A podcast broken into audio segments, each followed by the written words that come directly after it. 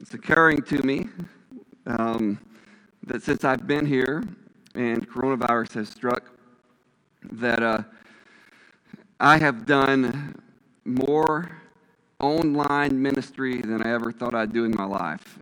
And uh, some people, even now, probably are watching this, and uh, you actually have uh, not even been here in person since I have been here.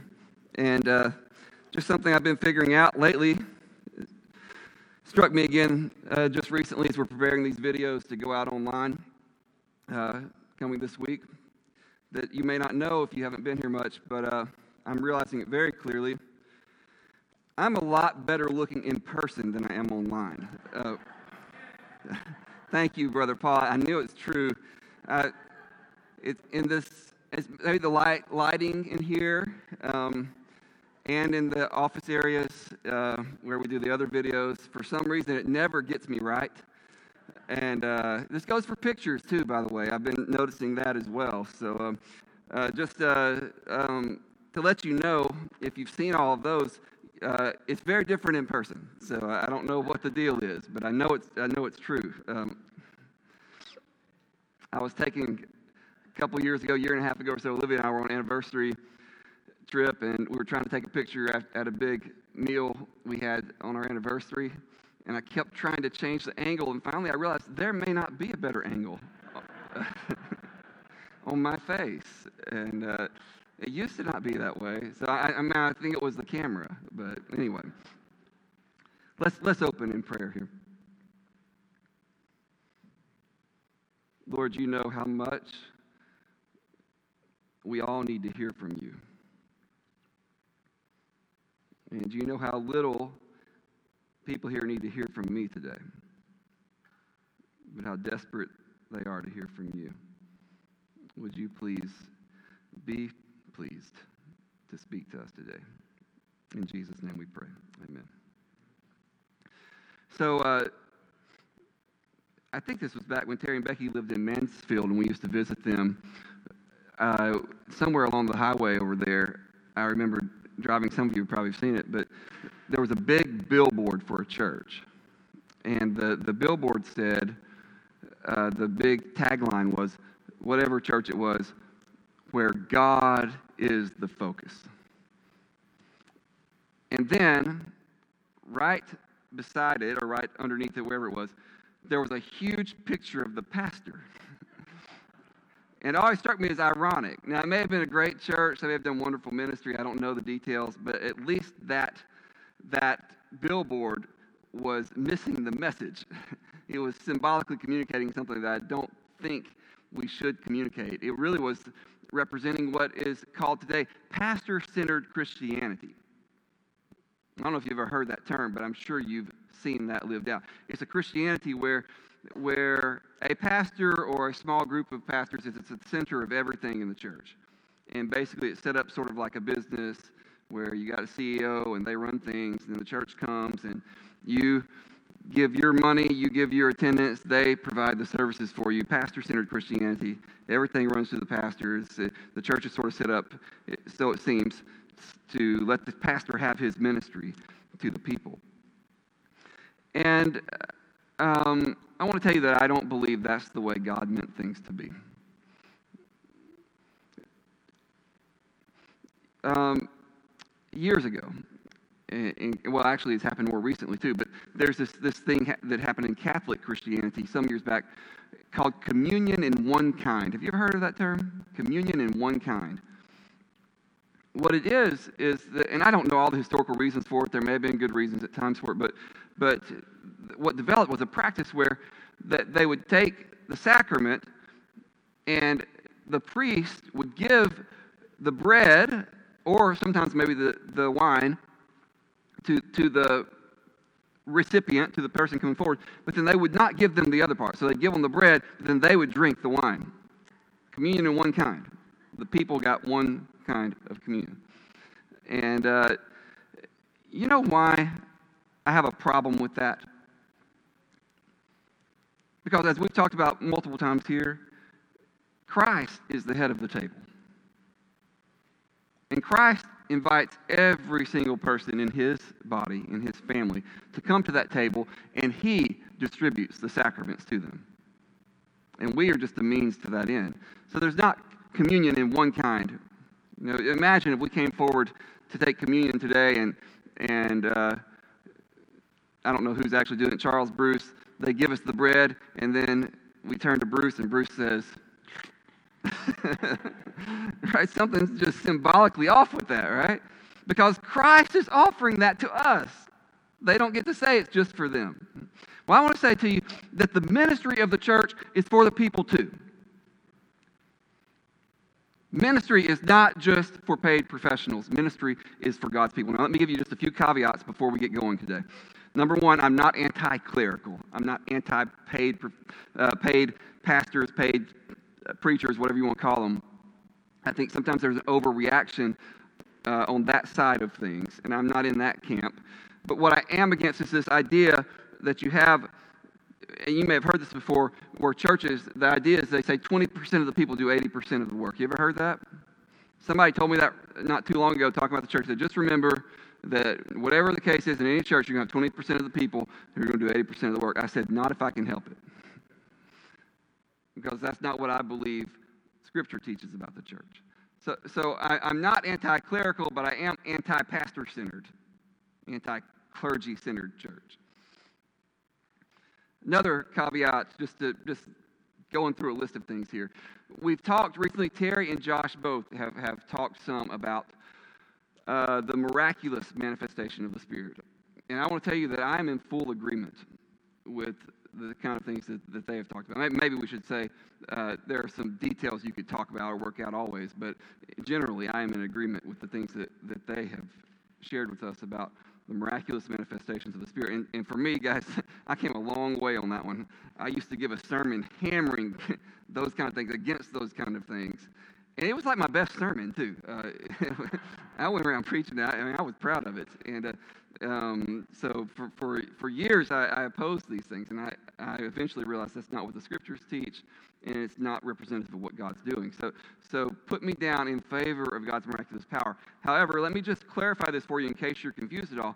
The point of studying spiritual gifts is not to sort of turn our Sunday morning services into a Pentecostal church service, okay? That's not what we've been aiming for. If you've been sitting on the edge of your seat wondering, oh no, what's about to happen? That's not what the goal is with this.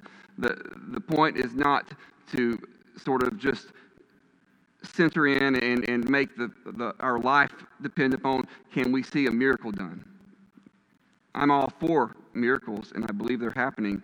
But actually, the point of this series, the, the reason we've uh, uh made it such a central focus and given several weeks to it, is so that we can empower all the body to serve in all kinds of ways. Because we believe the Spirit's active not just in miraculous things, but in all kinds of things. And, and we don't just need miracles, we need power. We need power for all kinds of different ministries. We need power from God to infuse things that seem mundane. And we need power for God for the other things that are not so mundane. And what we want to have is just an openness to the Spirit. Know, no agendas, no trying to force things, but just an openness to God's Spirit to do what He wants to do among us. And, and when we're there, we're in, we're in a good place. But, but when gifts are mentioned in Scripture, you have things like healing and prophecy and tongues, but you also have things like faith and service and leadership and generosity. Those kind of things that, that people are doing in the church. And Paul mentions those things as gifts uh, as well. I'll give you an example right now of, of an empowered, gifted person among us that we normally think of as spiritual gifts, and that, that's Drew. Uh, Drew has a gift of service, and I'm sure some of you know that because you benefited from it. Uh, Drew has told me when I've thanked him for serving in some way, he, he'll just say, I love doing this. And that's because God's Spirit has put in him the ability to serve and, and a passion for it. And so that's a person who's being used by God, by the Spirit, with the gift of service. He doesn't have to preach to be in ministry, he's in ministry as a service. By the way, that doorknob at my house still hasn't been fixed, Drew. Um, I, I know you've seen it. Uh, you were over there. I could do it, but I don't want to be pastor centered. I'm going to I'm gonna let the body work.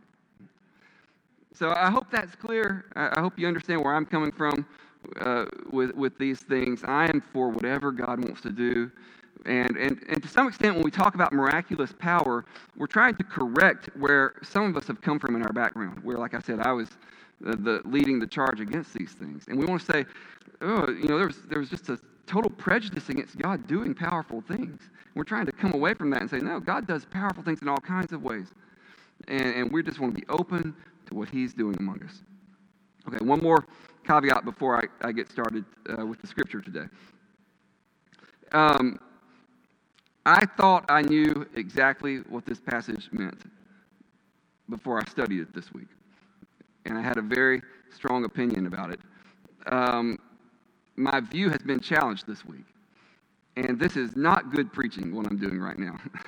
You're not supposed to do this. Preaching classes would not tell you to do this. But, but uh, I, uh, I have to tell you that because I have to kind of uh, nuance what I'm saying today so that I can be honest about my own view with you today. So just, just know that up front. I'll tell you some more about that as we get going. And you just have to be patient with me if I annoy you in the way I'm qualifying this message. I know I annoy Olivia when I do this, but I, I have to. So, okay. Um,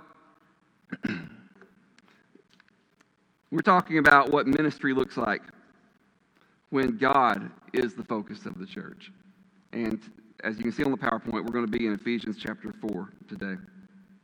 Now, I kind of hate we have to jump in at Ephesians chapter 4 because it depends so much on Ephesians 1 through 3.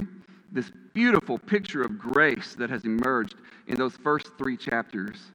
Uh, it's grace before time that's shown us. The time before time when God planned to save us. And in his love, he reached down to rescue us and he brought us in, and, and, and by grace, through faith, not of ourselves, it's the gift of God. So nobody can boast about it. And he prepared this long before time, and he prepared beforehand that his church would come together and, and walk in good works because of the grace that's poured out upon them. And even more, if you read uh, chapter 2, verses 1 through 10 carefully, he's done this so that he can plan in the coming ages to keep pouring out grace upon us. Wow. That's what he wants to do. Through all eternity, God wants to just pour grace out upon his church. And he's torn down walls that separated people groups. And he's brought Jew and Gentile together in one body in Christ. And then all that culminates at the end of chapter 3 with this, this message about love, God's prayer that we would know the love of God that transcends knowledge. How wide and long and high and deep this love is.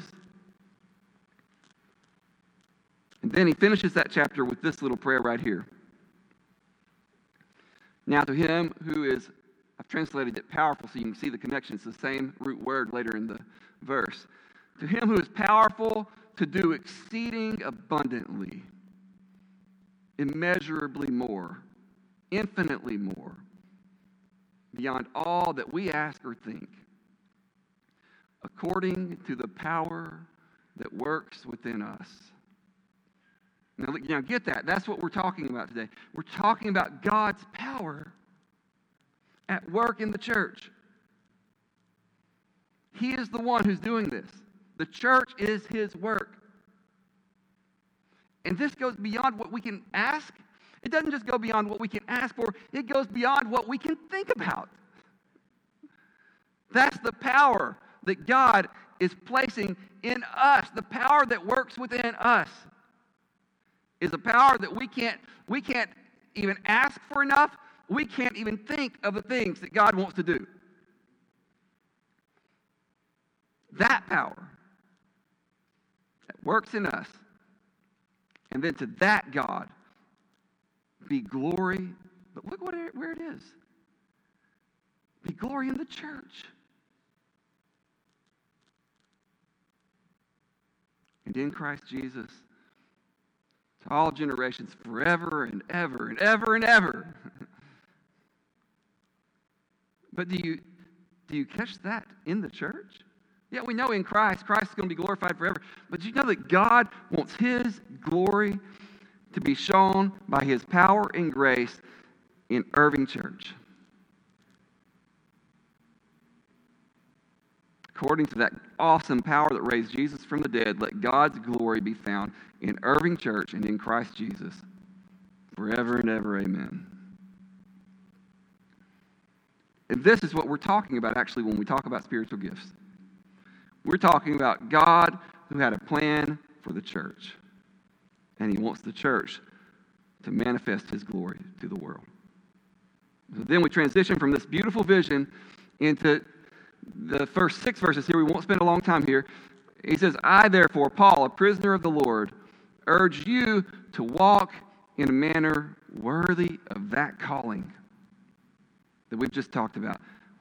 How do you walk worthy of that calling? This is the calling you've been called to.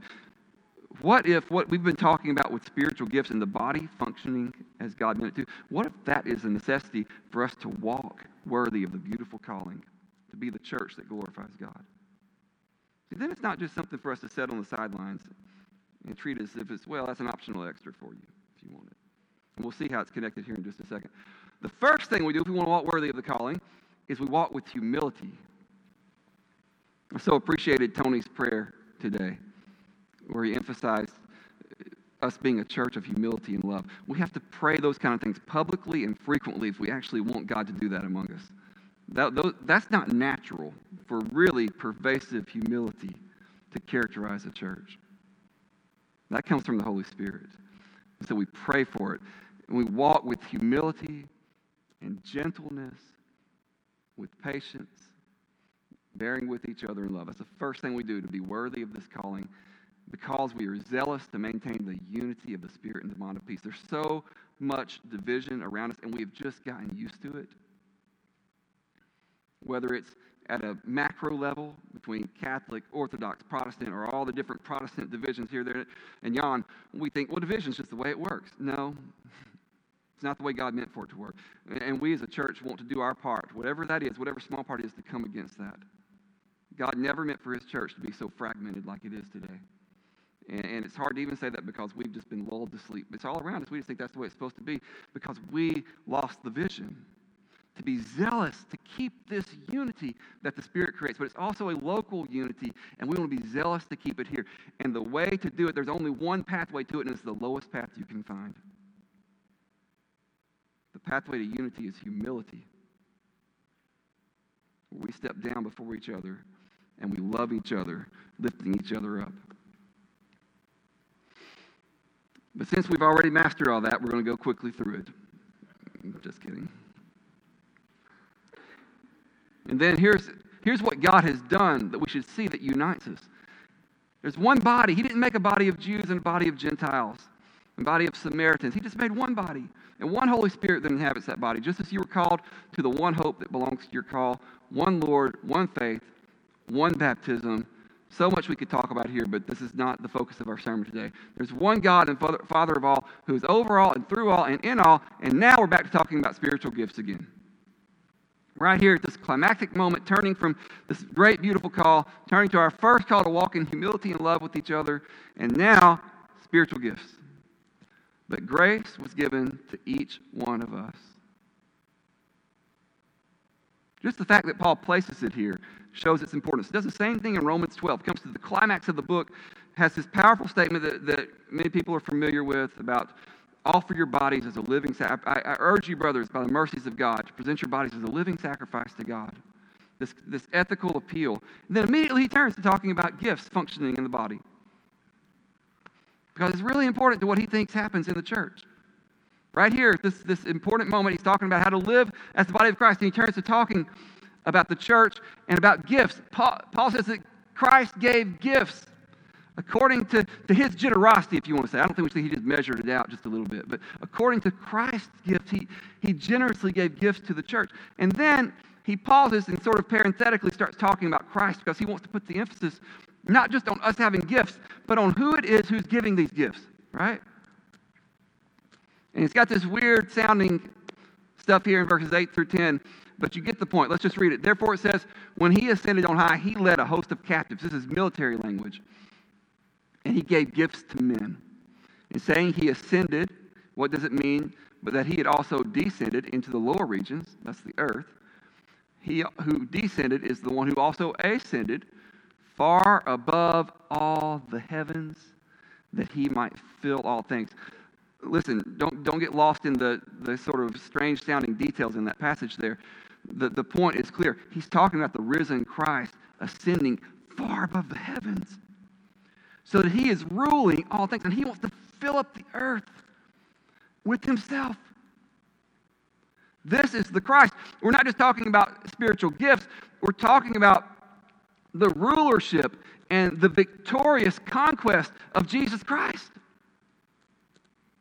This Jesus who rules everything has chosen to give gifts to the body. And that's where we find ourselves now, living out spiritual gifts. Now, let me show you where this gets a little bit tricky. This is verse 11 to 12. He gets away from his digression, talking about Jesus ruling. Jesus being the one who wants to fill all things with himself. And he comes back and he says he gave the apostles, the prophets, the evangelists, the pastors and teachers. Just we won't get into worry about the distinctions there. Let's just say leadership positions, leadership gifts. That's what he gave to the church. And he gave them to equip the saints for the work of ministry, for building up the body of Christ. Now, the question is how do you understand these prepositional phrases here? And I would not be uh, teasing out these details right now were it not for the fact that uh, this is where my struggle comes. So stay with me for just a second. The, I guess you might say one way to take this, it might be the traditional way, is Jesus gave leaders to, and then it lists off these three things. He gave the leaders to equip the saints for the work of ministry and for the building up the body of Christ. That's not the way I have understood that text. And I would say at least the majority of Protestant interpreters today don't understand it that way. Here's the way that I have understood it, and that I want to preach it today. uh, Jesus gave leaders to equip the saints for the work of ministry, for the building up the body of Christ. Do you see the difference there? In this one, it's, well, here we go. In this one, it's Jesus gave leaders so that the leaders equip the saints, and the leaders do the work of ministry, and the leaders build up the body of Christ. But in this one, it's that Jesus gave leaders to equip the saints so that the saints do the work of ministry, and the body is built up in that way. Now, um, let's just, just roll with it here, okay? Um, we're I've, I've qualified this and I've told you I need to study it more because I did come across some good arguments for the previous view, for, for this view right here this week, and I need to work some things out myself. But assuming, uh, and there are good reasons for this view as well, assuming that this is the right view, you know, see, I can't preach this with the forcefulness I was going to. it doesn't come across the, with the power that I'd like to say it with when I have to say that, but I, I get to sleep well at night. I guard my integrity. Um, uh, with this view, it means that, that leaders have a lot of times missed one of the most important things we were supposed to be doing. We weren't supposed to be doing the ministry for the saints, we were supposed to be equipping the saints to do the ministry. You see that? And that's a big difference. Now, let me just give a, give a caveat here. Even if we go back and, and take it the way some people do, uh, it does not uh, discredit that point. So, either way, I think I can keep that point because even if, if uh, God gave leaders, this is what Paul is saying, he gave leaders to, to equip the saints and to do work of ministry. Well, he's equipping them for something, right? and, and uh, this does not discount what we find in 1 Corinthians 12 through 14, Romans chapter 12, where everybody is contributing something significant to the task of ministry, to the work of the church. And in fact, this is even supported further in this context here. Look, at, we're going to skip ahead to verses. Well, this, this is from 1 Corinthians 12. Uh, Josh talked uh, about 1 Corinthians 12, 7 last week, said something similar. But this is about God has arranged the members of the body so that each one has something to bring to the table. Every single member brings something, or else you don't have a body. There are many parts in one body. Terry talked about similar things. Well, here we are again in Ephesians talking about that same idea. All right? Look at this as we get to the end of this section here. So, as we speak the truth in love, we are to grow up in every way into Him who is the head. That's Christ. Basically, we are growing the imagery doesn't quite work. You're not growing into a head, but you get the idea. We're growing with the head as the leader. The head is Christ, He's leading us, and we're growing. And we grow up in every way in whom is the head, from whom the whole body, joined and held together through what every joint supplies. Now think about that. That's what every joint supplies in the body. We grow with that kind of support. When each part is working properly, that is what makes the body grow so that it builds itself up in love.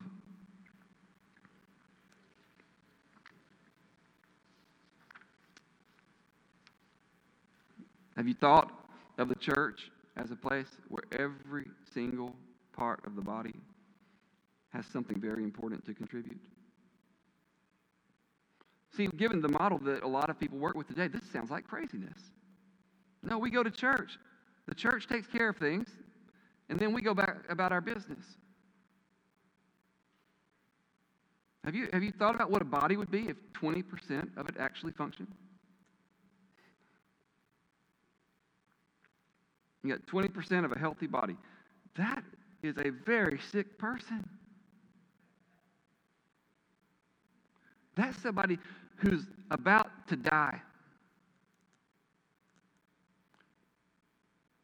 And yet we have accepted a model of church where 20% of the body can be healthy, and we think, well, we're doing good.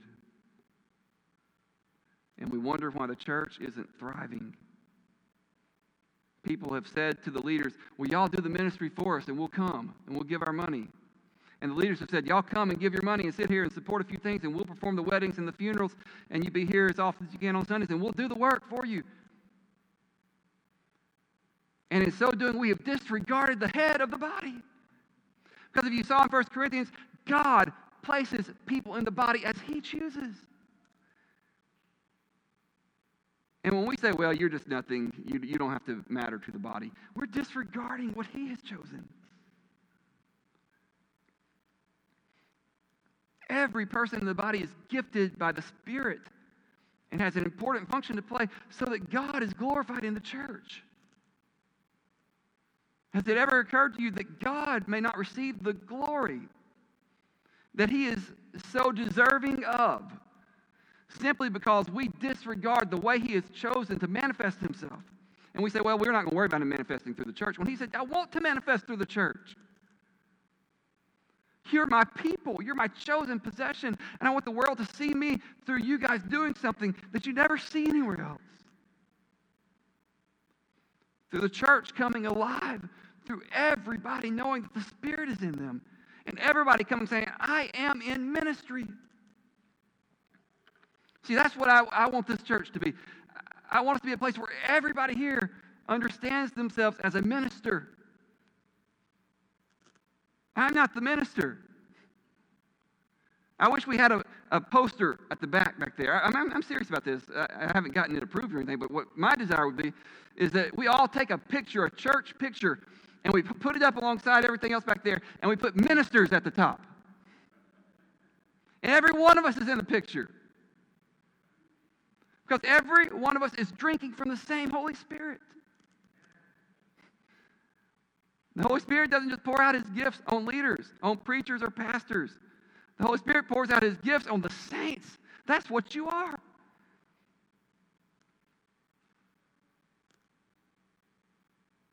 And leaders, if my interpretation is right, leaders should be equipping these saints to do the ministry. Not saying, you give me money and I'll do it for you. When that happens, we may get some kind of business propped up that will work for a while and we'll keep going, but we do not have a church body that is growing up to the glory of God. And that's what we want.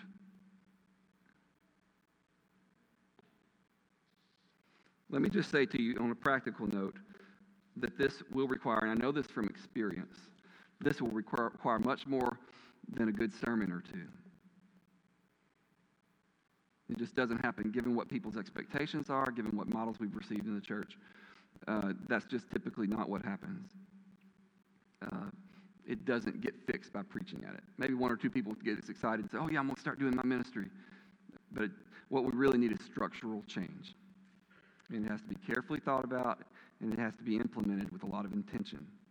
I, I think about, I, uh, I tell people that I try to read enough in the field of psychology so that I'm not dangerous.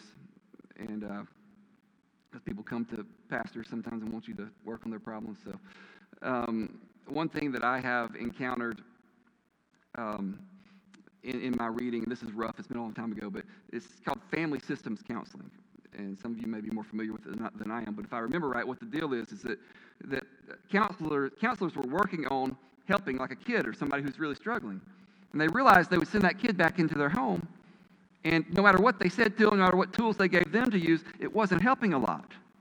Because they go back into the system where the father and the mother and the brother and sister were still doing the same things they'd always done, and, and the kid couldn't get out of the get out of the cycle that he or she was in. What they said is we got to work on that system.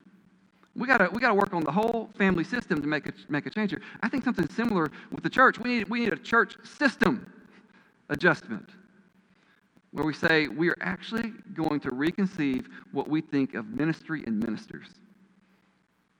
And we're going to think of the whole body as being in ministry together. And we're going to put practices in place that will ensure that happens. Now, that's a lot easier said than done, but it is possible. It's possible because of what we read at the beginning of this talk.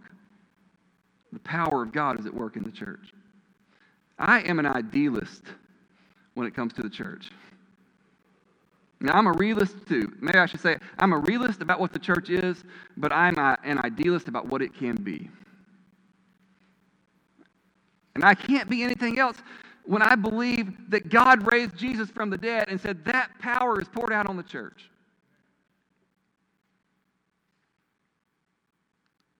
And so I say, let's blow the doors off of what people think is possible when it comes to ministry.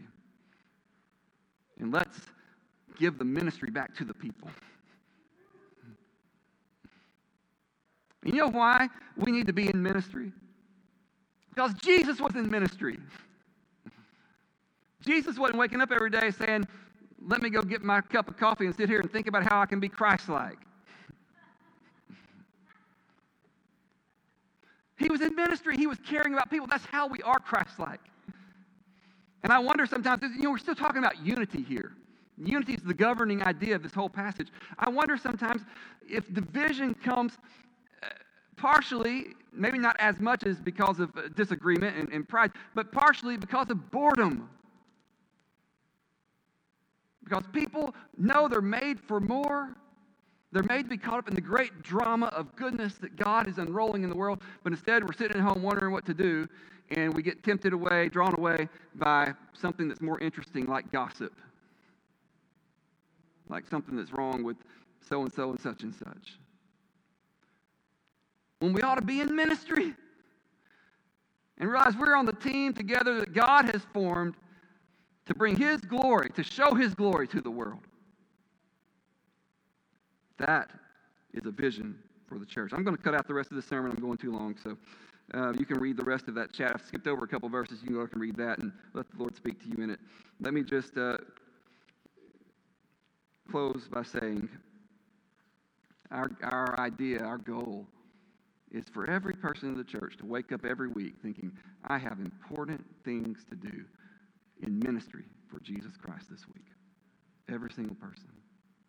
And when that happens, the church is going to grow and mature and be more unified and it's going to manifest the glory of God more and more. To God be the glory in the church and in Christ Jesus forever and ever. Amen.